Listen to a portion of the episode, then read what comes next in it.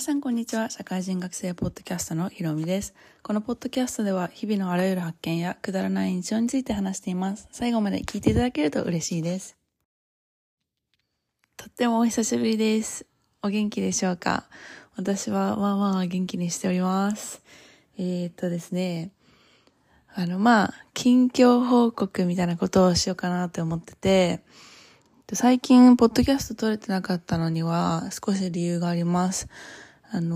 私の友達がカリフォルニアに住んでて、日本で知り合った友達で大学も一緒だったんですけど、その子と一緒にポッドキャストを始めることになりました。なんですけど2時間ぐらい離れてて、わざわざこう会う時に撮るっていうわけで、それもそうしたいんですけれども、いつも他にも友達が加わってて、全然ポッドキャストを撮るような場所にも行かないので結構大変で、ズームで話したりとか二人で遊んだ時、本当にそれって一回しかなかったんですけど、他の時はみんな他の友達とか一緒にいてワイワイしちゃってて全然撮れなかったんですけど、そういうことしてて約2ヶ月の間に何件かポッドキャストを撮ってました。撮りだめみたいな感じですね。それで10月ぐらいに出せればいいかなと思ってて、で今こうやって自分のポッドキャストを撮ってるんですけど、自分のも進めちゃおうかなと思って、そのポッドキャストに本来なら力を入れようかなと思ったんですけど、あまりにもゆっくり撮ってて、自分のポッドキャストを聞いてくれてる方々がいらっしゃるので、本当に嬉しく思ってるんですけども、なので、そこは怠らないようにしようと思って、今話しようとしてるんですけど、でも毎週アップロードするのにも、やっぱネタが必要だなっていうところで、今回は近況報告で、そんな感じなんですけど、新しいポッドキャストは、ほぼ、英語になると思います。なのでこのポッドキャストを聞いてる方の中で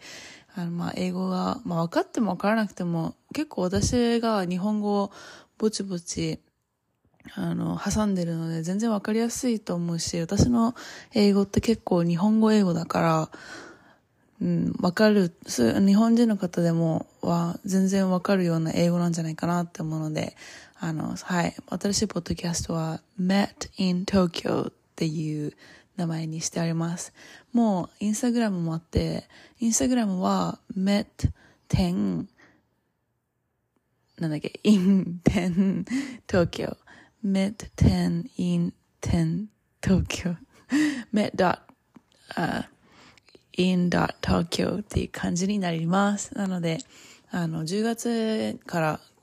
始めるので、もし聞いていただけると嬉しいです。そっちの方がやっぱ私一人でポッドキャストを撮ってるよりも、友達とこう話してる方がなんとなく会話のこのキャッチボールみたいなのもうまくいくし、いいのかなって思うんですけど、私の一人のこのポッドキャストもそれなりに味があるのかなというふうに思ってます。近況報告としては、娘ちゃんがもうそろそろ5ヶ月になります。早いんですよ。本当に毎日人間ってこういう風に進化していくんだみたいな感じの毎日をこう見てますね。私がやってることっていうのは、おむつ替えて、ミルクあげて、本当にそれくらいしかやってないんですけど、ちゃんと、目も発達して、私のことが誰だとかわかるし、本当に笑顔がすごくて、私が笑顔になると、娘ちゃんも笑顔だし、私が笑うと娘ちゃんも笑うし、すごいですよね。私何もしてないんですけど、こうやって人間が、育っていくんだなっていうところを本当に毎日見てて面白いなっていうふうに思ってます。それから、転職活動のこと話そうかなと思ったんですけど、全然何十件ぐらい応募したのかな。結構転職サイトで、アメリカの転職サイトっていろいろあるんですけれども、大学生で、転職っていうか、就職活動する場合は、ハンドシェイクっていう学校が提携してるサイトがあったり、あ、すいません、私の猫ちゃんが今走り回っててすごい音立ててるかもしれないんですけど、まあいいや、そう、まあ、ヘンシェイクっていうサイトがあるのと、でそこではですね、企業側からスカウトみたいな感じになるんですけど、そう、企業からスカウトっていうのは、大体この、就職セミナーみたいなのに出て、聞いてみませんかとか、そういう誘いの方で、あなたの履歴書を見たから、ここで働いてくれませんかっていう、そういうスカウトではないんですよね。だからあんまり使えないなって思ってて。で、転職活動では、やっぱり大手のリンクドインとかにも、いろいろと広告はあるものの、いろんな、転職活動サイトで結構共通なのは、なんかワンクリックアプライって言って、自分のこのプロフィールじゃなくて履歴書を、送ればもうすぐアプライできるみたいな、ワンクリックアプライっていうのはあるんですけど、それって大体、まあ、宝くじくらいの確率なんで、やらない方がいいのかなっていうふうに今最近思ってます。私が今のところ受けたのは20件ぐらい受けて2社面接って感じだったんですけど、3社面接だったんですけど、自分の中ではまあ受からなかった、まあ、最終的には受からなかったんですけれども、まず履歴書がなんか良くないのかなって思ったんですよね。で、あと、まあ、その転職活動サイトで他に言うと、Zip Recruiter っていうのがあるんですけど、そこも、まあ、ほぼリンクドインと一緒な感じで、自分の履歴書をそのサイトに上げといて、ワンクリックアプライするか、自分で、企業を探して、まあ、トラディショナルな形でアプライするかっていうのと、あともう一つはもう、超大手のインディードですよね。インディードの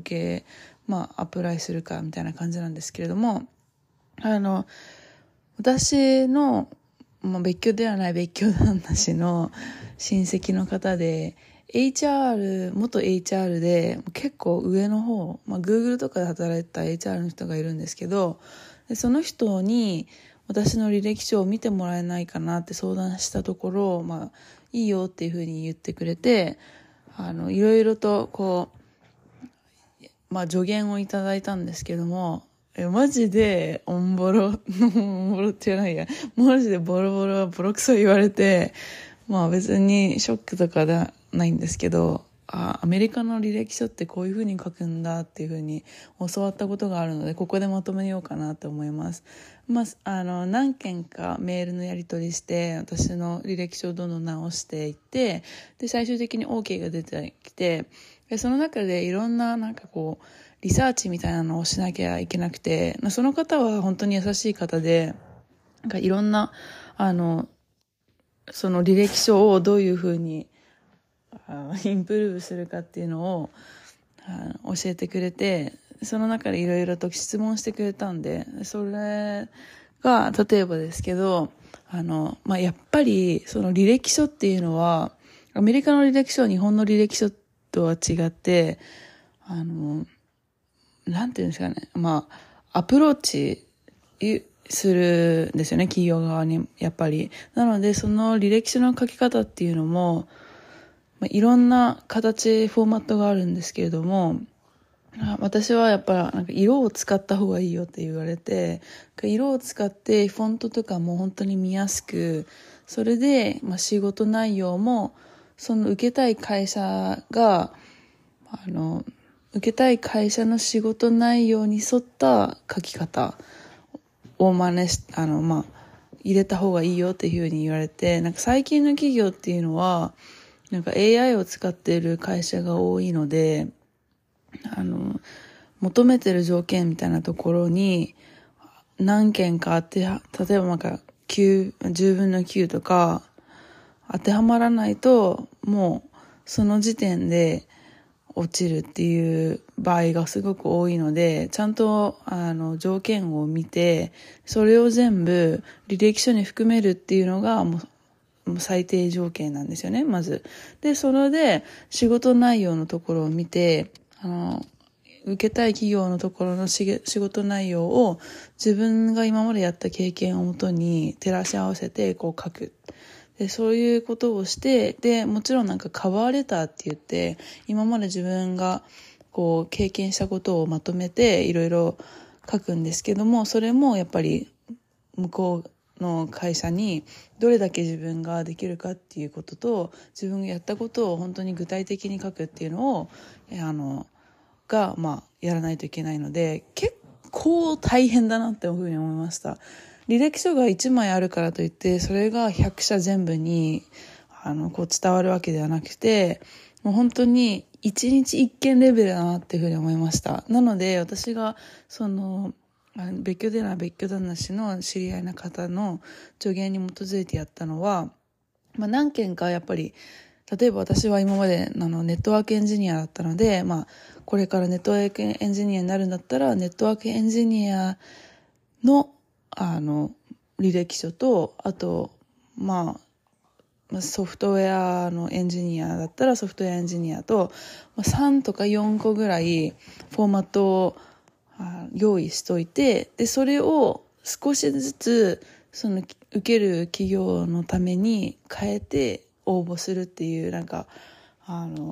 テンプレートを作るようにしましたね。で、カバーレターもそう作って、なので私の場合は3つのポジション分と、あと3つのカバーレター、それに沿ったカバーレターっていうのをして、で、できるだけやっぱり具体的に自分を売るようなことをこうカバーレターに書くことを今やって、すみません、娘ちゃんが抱っこしてたんですけど、急に泣いちゃったんで今カットしたんですけども、そんな感じでね、転職活動のために履歴書作ってカバーレター作ってみたいな感じで、あとは本当に応募するだけなんですけれども、そのモチベですよね。今本当にそのモチベが全然なくて、最近ハンガリーで働いてた会社から連絡があって、育休にお金が出るんですけど、ハンガリーって本当3年出るっていう話で、で、今までもしかしたらこのポッドキャストで多分話したかなと思うんですけど、半年は100% お金が出るってことで、だったんで、じゃあ半年後は仕事しなきゃって思ったんですけど、また半年まだ半年は経ってないんですけど、その半年したら、そこから2年間 70% お金出るよって話で、本当に最近知った話なんですけど、それ聞いたら、もういいやってなっちゃってて、そう、だから、自分がやりたい、ビジネスっていうのもあるので、それも進めつつ、転職活動もできたらいいなって思っているところです。ただ、娘ちゃんのね、成長が早いんで、それも見逃せないな、みたいな感じの状況です。新しいポッドキャストは、10月ぐらいに始めればいいかなって思ってるんですけど、そのポッドキャストで何を話すかっていうと、ピーちゃんって私の親友なんですけど、日本で知り合って、で、アメリカにも一緒にカリフォルニアに住んでるんですけれども、なので、2つの文化についていろいろ話せばいいかなと思ってます。ピーちゃんは結構クレイジーな感じなんで、彼女の話も聞きつつ、思い出話をしつつ、で、そのポッドキャストでは質問箱を設ける予定なので、そこでたくさん質問していただければ本当に嬉しいです。そんな感じで、私のポッドキャストはここまでにします。また来週会いましょう。ちゃんと来週は撮りますのでよろしくお願いします。じゃあねー。みんなも元気で、過ごしてくださいね。Bye! Have a nice week!